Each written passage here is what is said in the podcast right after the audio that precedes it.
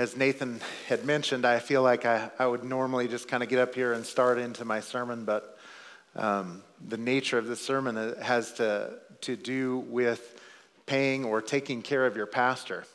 And so I think it's necessary for me to let you know as we get into this. And if you're visiting with us today, you're not thinking, what in the world's going on at that church? are they not paying their pastor? What is, what is happening? But uh, no, they are. We are just working through systematically through the book of 1 Timothy, and we are at these verses today.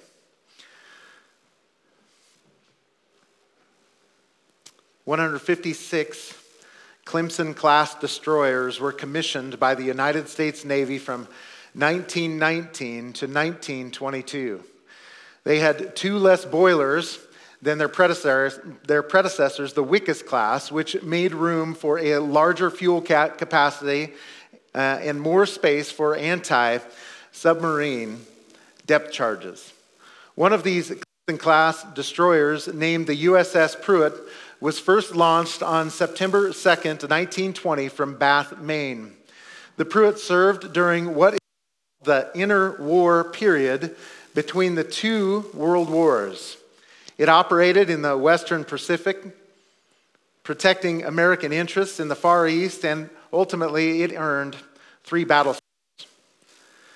The Navy decommissioned the Pruitt on the 16th of November 1945, and the destroyer was later scrapped at the Philadelphia Naval Yard. To date, no other ship has been named the USS Pruitt. However, unless we forget its name, it is appropriate for us to ask where did this destroyer get its designation? The answer? From a 22 year old Marine corporal by the name of John Henry Pruitt. Pruitt entered military service at Phoenix, Arizona in May of 1917. On October 3rd of 1918 at the Battle of Blanc-Mont Ridge in France, John Henry Pruitt attacked and captured two enemy machine guns and hours later captured 40 enemy soldiers. This battle went on for 24 days and ended with the expulsion of the Imperial German army from the Champagne region of France. However, the battle only lasted a little over a day for Corporal Pruitt. The next day, October 4th, 1918, on his 22nd birthday, he returned to action only to be killed by shell fire and later have his remains buried at Arlington National Cemetery. Pruitt would become one of 19 soldiers to receive two Medals of Honor for his act of valor. The Medal of Honor is the U.S.'s highest and most prestigious military decoration. And Pruitt's act of valiancy was so spectacular, so, so spectacular that he received the Medal of Honor from the U.S. Army and another from the Navy, both read nearly identical but the following is the Army citation. Quote Pruitt single handedly attacked two machine guns, capturing them and killing two of the enemy. He then captured 40 prisoners in a dugout nearby. This gallant Marine was killed soon afterward by shell fire while he was sniping at the enemy. End quote. Friends, John Henry Pruitt was worthy of double honor. He was enlisted as a servant of the United States Marine Corps and understood that his life was not his own. He valiantly served and died. Pruitt was financially compensated for his dedicated work as a soldier and in the end received what was due to him that is, double honor. Well, as I've already said, we've been working our way through 1 Timothy for some months now. We know that Timothy is somewhat of a soldier inside of a battle that is going on in a very important church in Ephesus. He is an emissary sent to the church at Ephesus to instruct certain men not to teach false doctrines, which always lead people away. Those false doctrines include or included people rather than all men, including leaders whom Christ died for. These teachings likely included having women and unqualified men lead the corporate worship service. Additionally, the false teachers were teaching doctrines of demons and deceitful spirits that we learned of in chapter 4, which taught some form of legalism in the church. But specifically, it was telling people not to, not to marry and to abstain from certain kinds of food.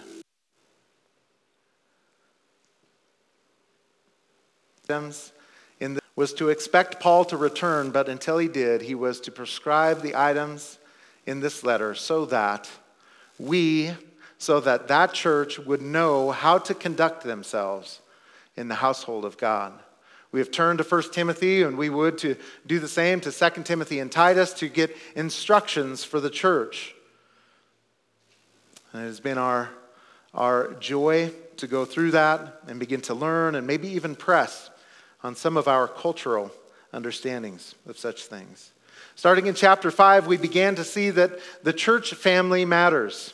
Timothy was to deal with the church as a family. He was to, if you remember, rebuke uh, older, younger men and women with gentleness, with kindness, like a father, like a mother, like, like uh, appealing to a brother or a sister. He was also to instruct the church to material compensate, as we learned last week, qualified widows who would not be supported by or could not be supported by any other means. He was told to do that so that the church would not be burdened. Beloved, keeping with the concept of family matters, in taking care of those in the church who are worthy, we will see that today the elders who rule well are worthy of double honor. So let's dig into the text. It starts like this. You have it in front of you there 1 Timothy 5, verses 17 and 18. It starts with the elders who rule well. It's important to just take a moment and, and distinguish what is being said here. The elders who rule well is not trying to tell us that there are some elders who are not doing a good job and some elders who are doing a good job. The context of 1 Timothy is there were elders and teachers uh, that were false teachers that had become elders in the church and they were being cast out. We saw that in chapter 1, verses uh, 20 and 21, or 19 to 20.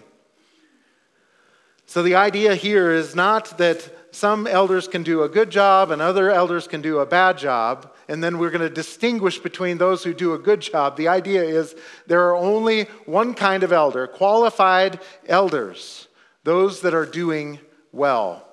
So those who rule well, are set in opposition to those elders who were not ruling well in Ephesus. Therefore, the elders who were not ruling well needed to be cast out, and we saw that in chapter 1. And they were turned over, Hymenaeus and Alexander, to Satan. Remember, Paul had warned the Ephesian church of elders, uh, uh the Ephesian elders specifically of wolves not sparing the flock at his meeting at Miletus, just a, a, a small port town just south of Ephesus. He said this in Acts chapter 20, verses 29 through 30. Speaking to these elders at Ephesus, I know that after my departure, savage wolves might come in. no, they will come in among you, not sparing the flock. And from among your own selves, that is the elders, men will arise speaking perverse things to draw away the disciples after them. And that is precisely what Hymenaeus and Alexander had done. They had snuck in. They were elders at the church. They were drawing many. They, uh, the, the, the Word of God there in Ephesians 1 would say they were shipwrecking people's faith. They were bad elders. They should have never been elders, and they were exiled out of the flock. The church at Ephesus was in deep trouble from wolves in sheep's clothing, and Timothy, like he was any other I think we often, he gets a bad rap for being uh, maybe a little bit lighthearted or timid, and there may be an, a little bit of that in Timothy, but I, I would argue that if I were in those very similar situations, um, we would see Timothy as a pretty bold young man. He is sent to multiple churches that are having multiple problems, multiple times, and Ephesus will be the last one he serves in. Church history tells us nearly 30 years. So the church was in trouble at Ephesus. from wolves in sheep's clothing. Paul, writing his final words to the church at Rome, almost oddly, you get into chapter 16, and, and it's really just uh, this, this wonderful chapter of blessings, right, and acknowledgments and all these people. But right in the midst of it is this warning in Romans chapter 16, verses 17 and 18 concerning wolves. Verse 7 says, I should have it up here on the board for you. Now, I urge you. Now, it would have been just okay for Paul to, to have said just now. It would have got our attention, right? Now, it's a way the speaker would use to, to have you to pay attention. And he could just say, he could have just said, now, brethren, keep your eye on those. But he does not. He, he, he uses this, this verb, right? This, this word, I urge you, brethren. Now I urge you, brethren. Here comes the warning keep your eye on those. The ESV says, watch out for those. The New King James says, note those. And the King James says, mark them or mark those which cause what? Divisions and offenses. Contrary to the teaching which you learned, and turn away from them. This is something, unfortunately, the church is constantly doing, constantly having to watch, constantly, right? The attacks come from the outside, they come from the inside. And like any sneaky attack in a battle, right? They, nobody shows up with a devil hat on, a pitchfork in their hand, right? They show up with a smile. They show up with a Bible in their hand. They, they, they, they, they look just like everybody else. They even kind of sound sometimes maybe even a little bit better. They got their act together, they got their theology down. But one thing always identifies them they begin to pull people out they begin to separate them from the flock. They begin to share their ideas, and pretty soon people are upset or, or uncomfortable and not quite sure what is going on. This is the warning. This is what happens. They are, uh, these men are, we, we see there in the text in verse 17, we are to turn away from them. To turn away is a present active imperative in the Greek, and it can be translated avoid them or keep away from them. And you might say, ah, oh, man, Pastor, how do, you, how do you know who the them are? Well, if they're pulling you out, if they're saying different things than that which is being said in the church service, if they are disgruntled about the way things are going, they don't like the music, they don't like the teaching, they don't like the pastor, it's okay. Nobody likes me. Well, my wife does. I'm kind of used to that. But listen, if there's disgruntledness, right, and, and, and I've seen it time and time again, beloved, where somebody pulls somebody off to the side, and, and just that in itself should be in your conscience. You should, be, you should know something's odd here. They, they don't want other people to hear, they, they need to get your attention, right? Come over to my home or, or come over to this corner and let's talk. I've seen it over and over and over in the body of Christ. The Word of God warns mark them and turn away from them, avoid them, keep away from them. Why? Verse 18 For such men are slaves, not of our Lord Christ, but of their own appetites. Now, the Word of God is not talking about that they're hungry people, right? they're not just hungry, headed off to McDonald's uh, for lunch, right? The idea is driven by their flesh. They're driven by the things they desire. They are they're driven by the wants, the I must have to do's, rather than why do we do the things we do. They're men that are slaves to their appetites. And by their smooth and flattering speech, they deceive the hearts of the unsuspecting. These are the type of men who are not qualified. They are not ruling well. They are divisive, and the Word of God would warn us to turn away from them. Notice, with their flattering speech, they deceive the hearts of the unsuspecting. Let's pause for just a moment on that. The unsuspecting, right?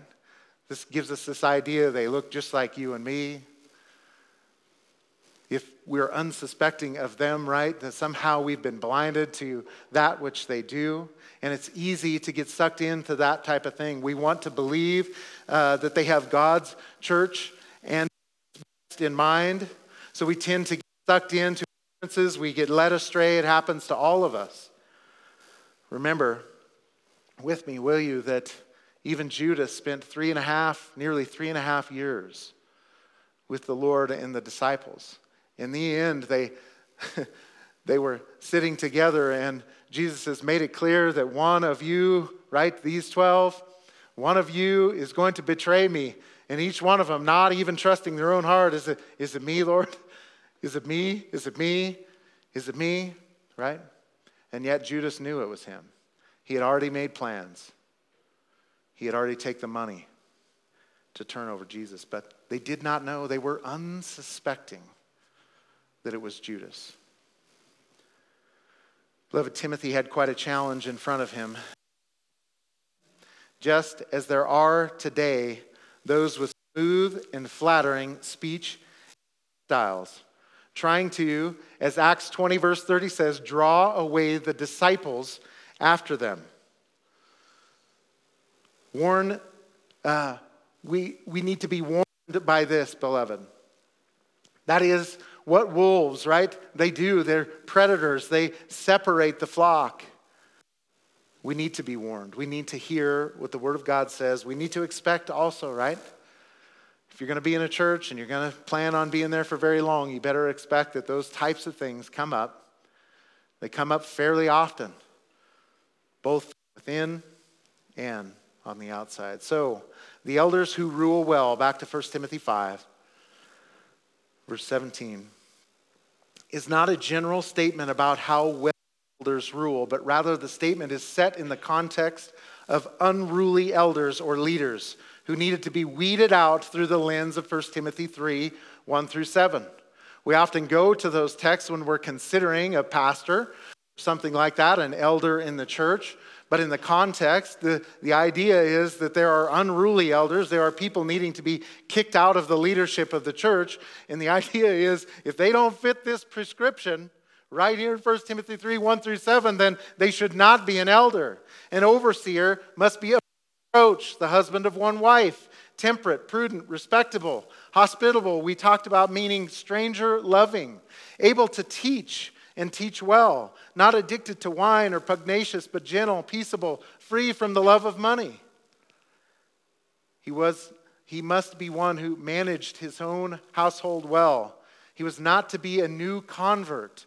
And remember, we talked about the fact that, that uh, he can't even hide inside his home or outside, that, that in both places there must be above reproach. That's a pretty hard list of things to make your way through. You want to hear more detail of that, we covered that a, probably a month or so ago. Right? I don't know what's happened with this speaker, but I'm going to attempt to fix it by allowing you to look at my pink shirt.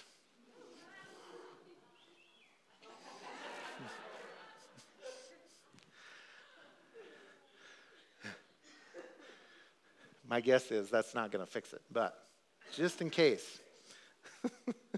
Just in case that's distracting you as much as it's distracting me. So the elder had this set of, of qualifications over his life at Ephesus, and we certainly look to those things today to make sure that before somebody ends up on, on the team of elders, that they are qualified to do so. Beloved, is these kind of elders, biblical elders, who are, as the rest of verse 17 says, to be considered worthy. And worthiness demands a process, does it not? A process of evaluation.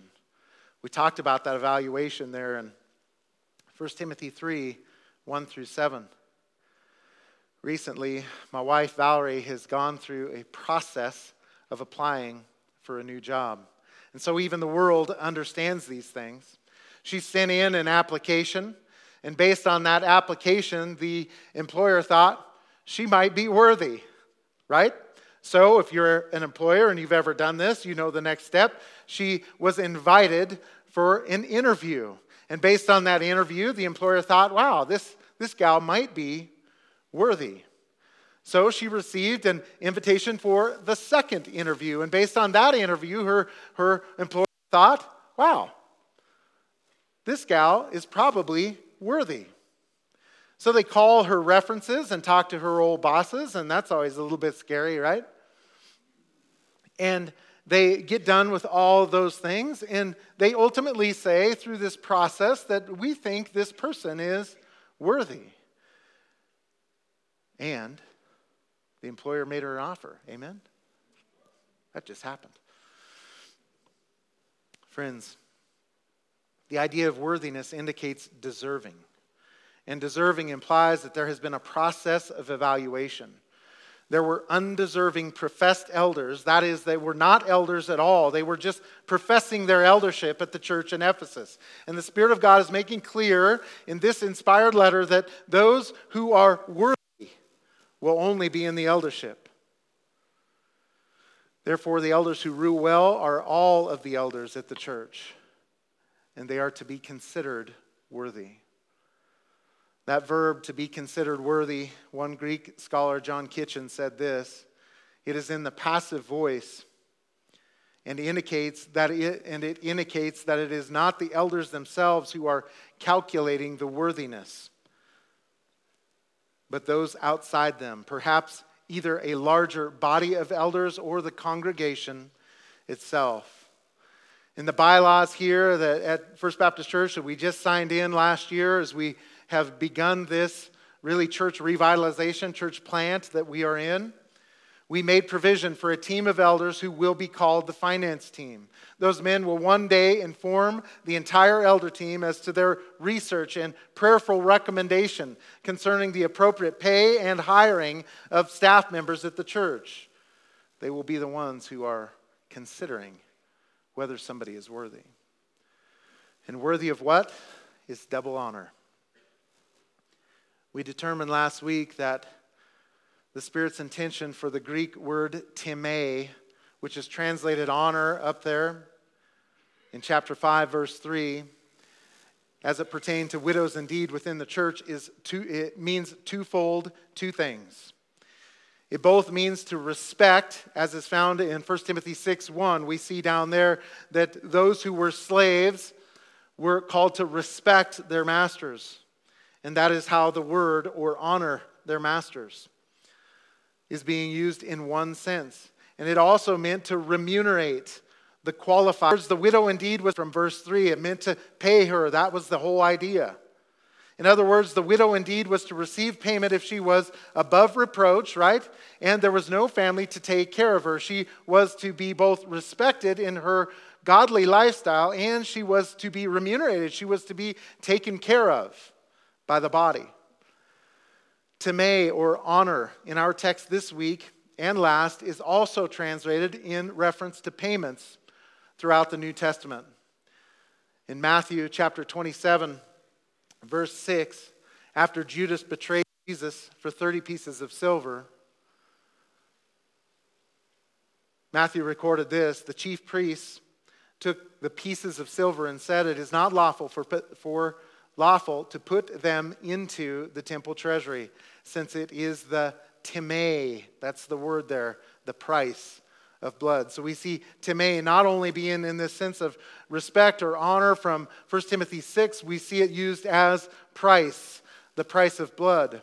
Again, in Acts chapter 4, verse 34, we see timē used as a reference to money. It says, For there was not a needy person. This is speaking of the very, very early church, right after Pentecost. For there was not a needy person among them. For all who were owners of land or houses would sell them and bring the is timē. That is the proceeds, right? The, the income, the finances of the sales. Friends, when John Henry Pruitt enlisted in the Marine Corps, he signed a document essentially stating that his life was not his own. If you have served in the military, as I have, and I know there are many others in this room who either are or have, you essentially say, My life is not my own. in a very many ways, that is much like the Christian life. It is not presented that way, that well in America anymore. It's just kind of like come and get a little Jesus, and, and we love the grace side of that, but we forget to count the cost.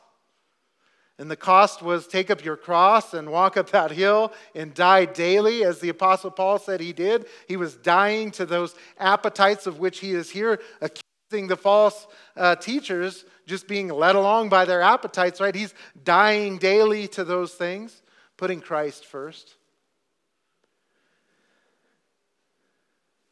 John Henry Pruitt understood when he enlisted in the Marine Corps, he gave up his life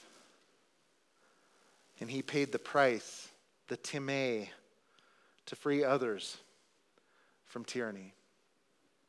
Paul, encouraging the church to flee immoral practices, said as much about the Christian life in 1 Corinthians 6 19 and 20. In the middle of questioning them, he asks, You are not your own. Verse 20.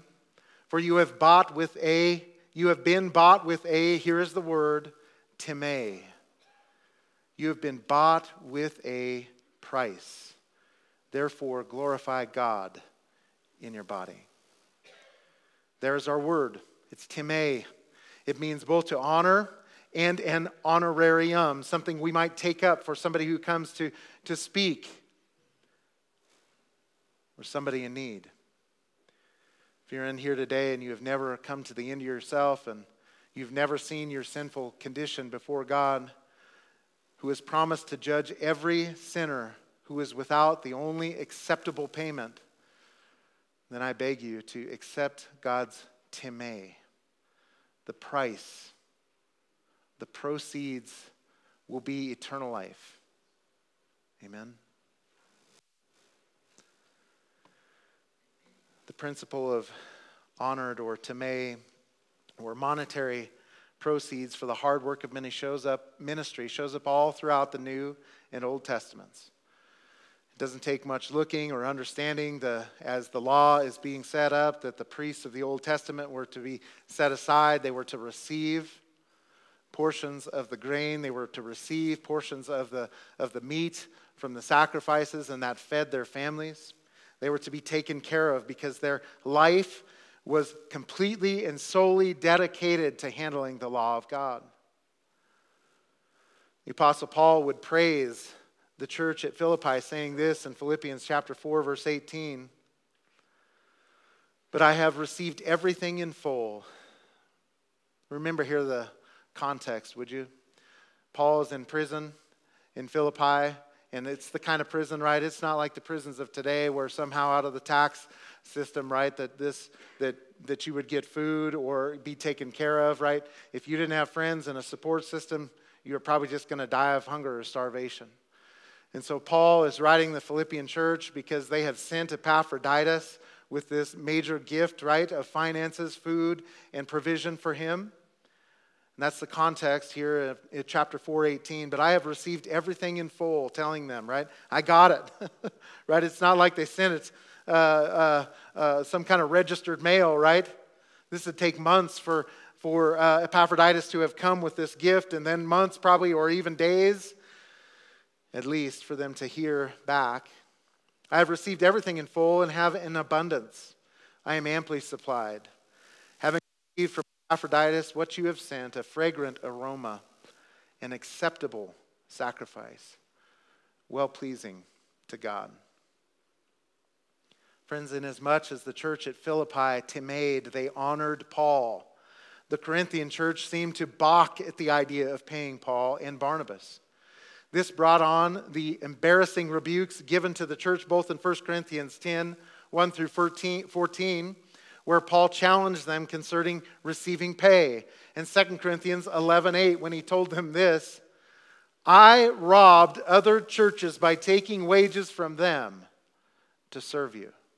The idea of timē, the idea of honoring, the idea of taking care of those who are serving is deep within the text, all the way back into the Old Testament and now into the New.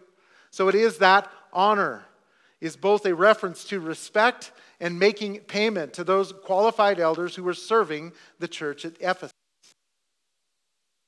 The word double there is not necessarily of reference. There's a lot of ink spilled around the idea of double honor.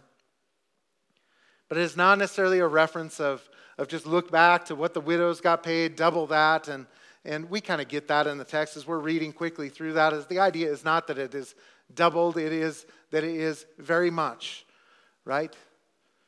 The position is very much to be honored. Just this last week, Nathan and I were, were talking about what has changed about the honor of the pastoral role. And he looks back. I, I did not grow up. I was not born again until my mid 20s um, from a, an accident that I had in, uh, in the Army. But I had no church background. And so I was kind of leaning on trying to understand a little bit better what Nathan, what had happened in our culture, what had happened where the respect of the pastor began to kind of die away or pass away. And he tied it back to the events of uh, the Bakkers who had, um, who had fallen into gross immorality. And that was very much televised because they were very much a televised church couple. And so, this sin, right, that maybe would have been somewhat quiet in years before where television wasn't available, social media of today, spread throughout and caused a lot of distrust in the communities for believers and especially those who are leading. The idea of double honor here is that it is worthy, it is worthy and doubly worthy to honor.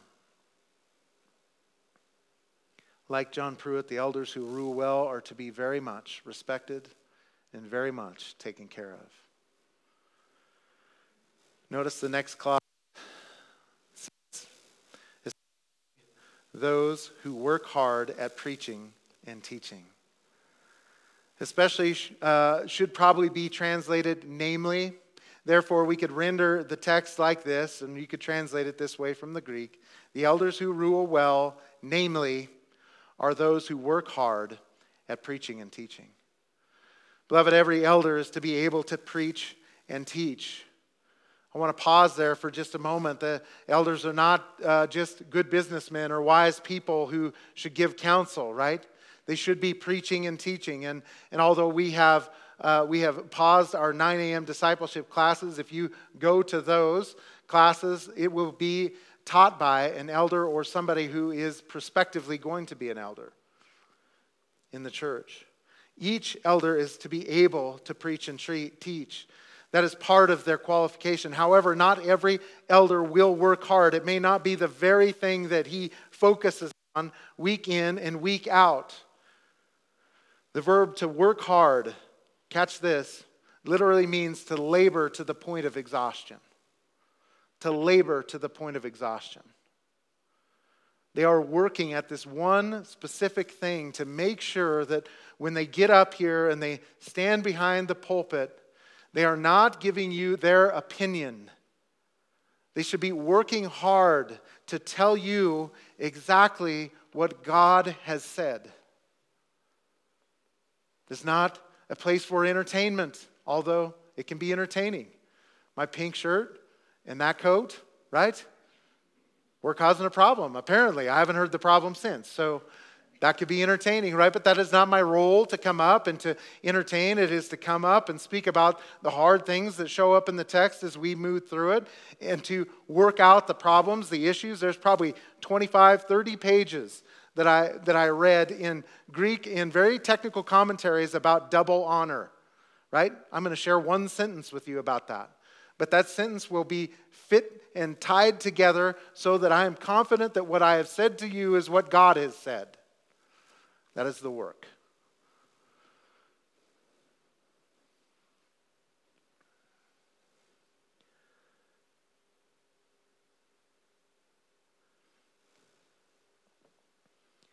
Notice the next clause.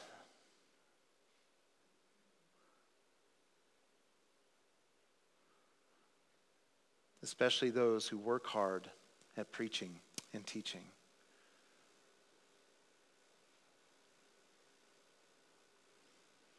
Consider this for a moment with me, will you?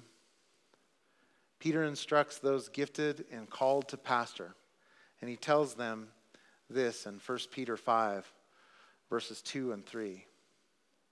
He says, Shepherd the flock of God among you. Here's the idea, right? Implying that pastor is to be among the congregation, the pastor is to be with them. The pastor is not some kind of celebrity figure that just kind of gets whisked off the stage after uh, one hour on this morning. My brother, who I love to death, he's not a believer, but he often says this of me and the position that I'm in today. He's like, How hard can it be? You only work an hour a week. Just get up, say a few things, and go home and eat, right? There's a lot of amongness, right, in pastoring. There are sicknesses, there are deaths, there are weddings, there are, there are births, there are issues, there are wolves coming from the outside, there are wolves raised up from the inside. This is a nonstop work shepherding the body of Christ. It reminds me much of, of my, my teenage years when I worked on a ranch, right? It's kind of like ranching. It's never really over, right? You just decide to finally go to bed. There's just a little more fence to fix. There's just another calf who's sick. And you get to that tomorrow. It's hard work. He says, Shepherd the flock of God among you. The shepherd then is to be exercising, that is, practicing and using leadership skills for oversight and notice, not under compulsion, but voluntarily, meaning he does not have to be asked to do everything. This is one of my concerns when I oftentimes I, I see young men coming out of seminary. The idea is I'm going to go get a job and I'm going to clock into that job. And then when the hours get met, I'm just going to clock out of that job. And they justify it with, well, I've got to take care of my family and I've got to do all those other things. And amen and amen we need to do that. But the attitude is not this how do we lock arms and how do we work hard, labor to the point of exhaustion. When we come to the end of our lives, uh, we can, without a doubt, say that we have done all we can to serve the Lord. He is not to be under compulsion, the elder. It should just be able to look out. When we think of 1 Timothy 3 and we see the, the qualifications of the, of the deacons, we, we see that it says, let them first be tested also. The idea is that the elder is being tested, and I certainly do that whether you know it or not. I'm always watching who shows up, who doesn't show up, who has to be asked to show up. If that person who has to be asked to show up all the time and, and told exactly what they do, then they show up and they say, Well, I'd like to be an elder, I, I automatically know. No, something's off. something's off. Should not be under compulsion. There should be a heart, a passion, a drive to want to serve people, love people, show up and be, get in people's lives, tell them what the Word of God says, and see them follow after Him. Amen. He is to do the work voluntarily, it says. He does not have to be asked to do everything. And this is according to the will of God. Again, he is not to, to be the type of man who just does his job for sort of gain. He just wants to make money. This idea is, is just like not under compulsion. It is a pastor who is more concerned about earning a paycheck than taking care of people. And notice that he is to exercise these things with eagerness and not as lording it over those allotted to your charge, but proving to be examples to the flock. I love that text.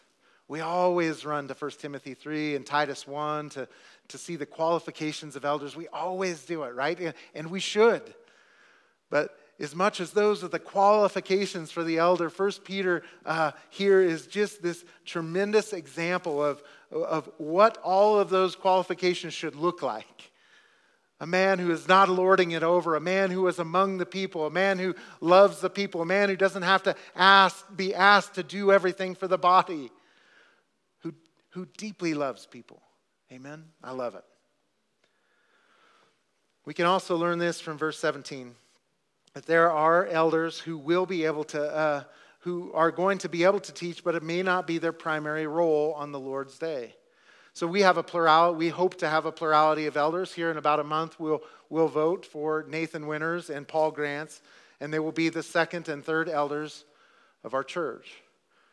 I hope that you have spent time getting to know them. It may, they may not, right, be on staff here, but they would certainly be serving. Would they be worthy of, of receiving something for their teaching? I think so. Where I'm gone weekly and every day. It may be at the times when they come and they fill the pulpit where I'm gone. But it may not be there every Sunday thing. Those are all things that we'll have to consider. Essentially, the church must consider which qualified elders they should compensate for their time, and that's what's being said here. Not just because they are qualified, but rather because of their willingness, their demeanor towards the flock, their example, their ability to teach the body and preach the gospel. This is why a church often goes through, right, an ordination process. When I first came here, there wasn't a lot of folks left, about 20 people a year and a half, two years ago, 20 to 30. And I candidated, and that church came together, and they, they decided whether or not uh, that I would be qualified, whether I was going to be worthy to be here. Now, let me make this point. I understand that happens. It happens in many churches, but I don't think that's how it ought to happen. I think the biblical example is that the elders are always raising up the next generation of elders, always bringing up. And Paul will say this in his second letter to Timothy train up faithful men who will be able to train up others also. There's no seminaries, there's no Bible schools. It is the church's role to train up men. But we go through an ordination process to decide who is worthy to receive double honor. Amen. Well, if there's any question in your mind as to whether or not the Spirit's use of the word timē or honor carries with it the idea of payment, the Holy Spirit is about to make it abundantly clear. Verse 18 says, for the scripture says, You shall not muzzle the ox while he is threshing. Now, I'm having to fight back a smile, right? Because the word of God just called me an ox. right? And I kind of smiled, and Nathan said that a little bit earlier, and then when he read it, I almost laughed. And, and but we can get the idea here. Paul wanted to make sure that people did not just think it was his opinion that those who did the hard work of teaching and preaching required double honor. In doing so, he quotes two scriptures, one from the Old Testament, and very interestingly, we won't get into it too much today, one from the New. It's not too often we see that. As the New Testament is developing, right? There's not a lot of reference to the other letters. Peter will ref- reference the writings of Paul and how sometimes they're a little difficult to understand, but he calls them scripture. The Old Testament reference, you shall not muzzle the ox while he is threshing, is found in Deuteronomy 25, verse 4. It is buried amongst a list of general laws for the newly would be nation of Israel. The law was quite simple, right? This is not difficult to understand. The ox is used as the metaphor for the hardworking pastor. And the ox, like the pastor, is doing uh, that work so that the rest of God's people could be fed. He was not to have a muzzle put on to refrain him from eating as he worked. So too was the elder who ruled well by working tirelessly. The church would allow that pastor to be able to be fed from that work. Paul made these statements to the church in Corinth in 1 Corinthians 9, verses 7 and 9 Have you ever heard this said? I'm on a rabbit trail. Hopefully, I'll get back on the normal one. But it's often said, and if you study the life of Paul and you certainly listen to the things he says, that you may have liked him, but you might not have loved him. There's a lot of rhetoric in the Apostle Paul's language, especially if he is after correction. And 1 Corinthians is chocked full of negative rhetoric, pushing, asking rhetorical questions, giving the answer by asking a question, and that is what he is doing here. Who plants a vineyard and does not eat the fruit of it? Or who tends a flock and does not use the milk of the flock? The answer is no one. I'm not speaking these things according to human judgment, am I? Or does that or does not the law also say these things? Yes, it does, right? And there he quotes it, verse 9 For it is written in the law of Moses, You shall not muzzle the ox while he is threshing.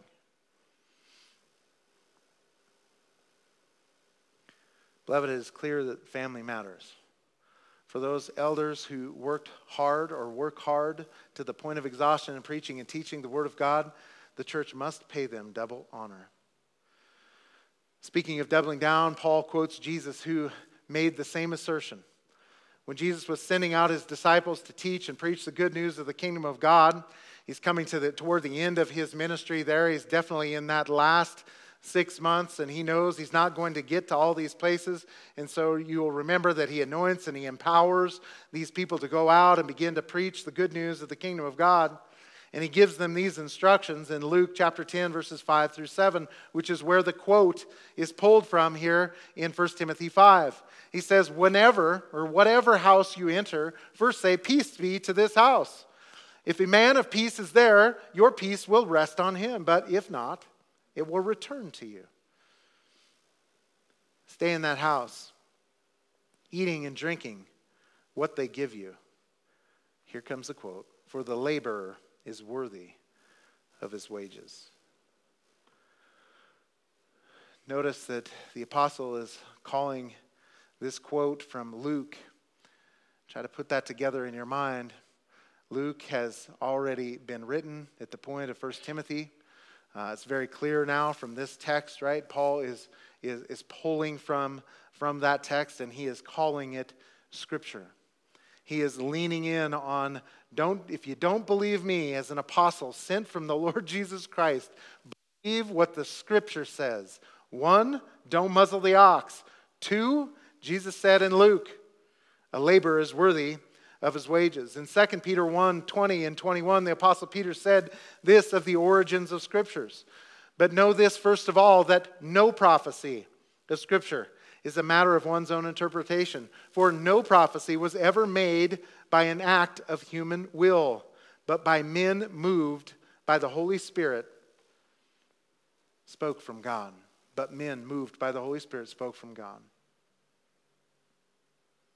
So it is the Spirit of God spoke through Moses, the Old Testament prophet concerning the principle of taking care of those who worked hard. Jesus affirmed that principle in Luke 10. And here in 1 Timothy 5, the apostle establishes for the church that those elders who rule well by working tirelessly in teaching and preaching are worthy of double honor. Beloved, when the apostle Paul was rebuking the Corinthian church in 1 Corinthians 10 1 through 14, they were undervaluing his apostleship, and he even purposed in his life to not earn a wage from them because there was clearly some kind of issue going on with an accusation towards Paul and his apostleship. He asked this question of the church in 1 Corinthians 9 7 Who at any time serves as a soldier at his own expense? The answer is clear no one. We would not want closet soldiers, would we? We would not want armchair quarterbacks defending our, our, our country. We go to sleep at night knowing that, that we have set aside money and we pay out of our, each one of us, out of our federal income taxes, this opportunity, right, to have a army and a navy and an air force and a marine corps and a coast guard that are guarding us. We don't want them to go off and have to flip burgers at McDonald's at night so they can go and do their job. And that is the idea that is going on here. Paul is saying who at any time serves as a soldier at his own expense. He's got to make his own meal. He's got to figure out what's going to happen if somebody shoots him, he dies or gets hurt or sick. The answer is no. Corporal Pruitt chose to enlist with the Marine Corps He was trained to be a soldier, and for doing so, he was, he was paid a salary. He had uh, health care, and if he had made it through his time in service, he certainly would have had a retirement. Honor was due to him, both in respect and payment for his service. He proved to be more than just a hireling, he proved to be a man who worked hard at being a soldier and proved it by example. In short, beloved, he proved that he was worthy of double honor. It may have been that John Henry Pruitt, before he was enlisted, and maybe just a couple centuries earlier, just based on his character, would have likely sacrificed everything to do the opposite of what Paul just said and joined some kind of and fought for the freedom of our country and done it without pay. There are many pastors who serve in this way like Paul, who worked and preached, they are bivocational. They work so, they basically work, right, so that they can serve the church. Every situation demands its own considerations, but when the church is able, they should take care of their pastors. They should doubly honor them. Beloved, keeping with the concept of family matters and taking care of those in the church who are worthy we can see that the elders who rule well by working hard at teaching and preaching are to be considered worthy of that double honor. Amen? Let's pray. Father, uh, I thank you for this church. I thank you, Lord, for all that you have done just in the last couple of years and beginning to build this body back up. I thank you, Lord, for your word that instructs us and helps us as we have been uh, strategically working through Timothy, so that as a new church, we have a better idea of that which we are called to as a church. Lord, I pray that uh, if we have had an attitude of, uh, of anything that does not line up with that which you have said in your word today about our elders and our pastors, Lord, would you convict us? And Lord, more than that, would you give us the grace to repent and honor those, Lord, who serve us, our pastors? Lord, we know that they cannot do it on their own, that it takes your spirit and your strength. We pray, God, I pray for protection for those pastors who are serving, even interim pastors, Steve Melcher, Nathan Winters, Paul Grants, Lord, and myself. You would help us to keep an eye out for wolves, that we would handle them with graciousness but sternness. We might protect your body. Lord, give us the, give us the drive and the passion to stay connected to your word, that we might teach your people what you have said.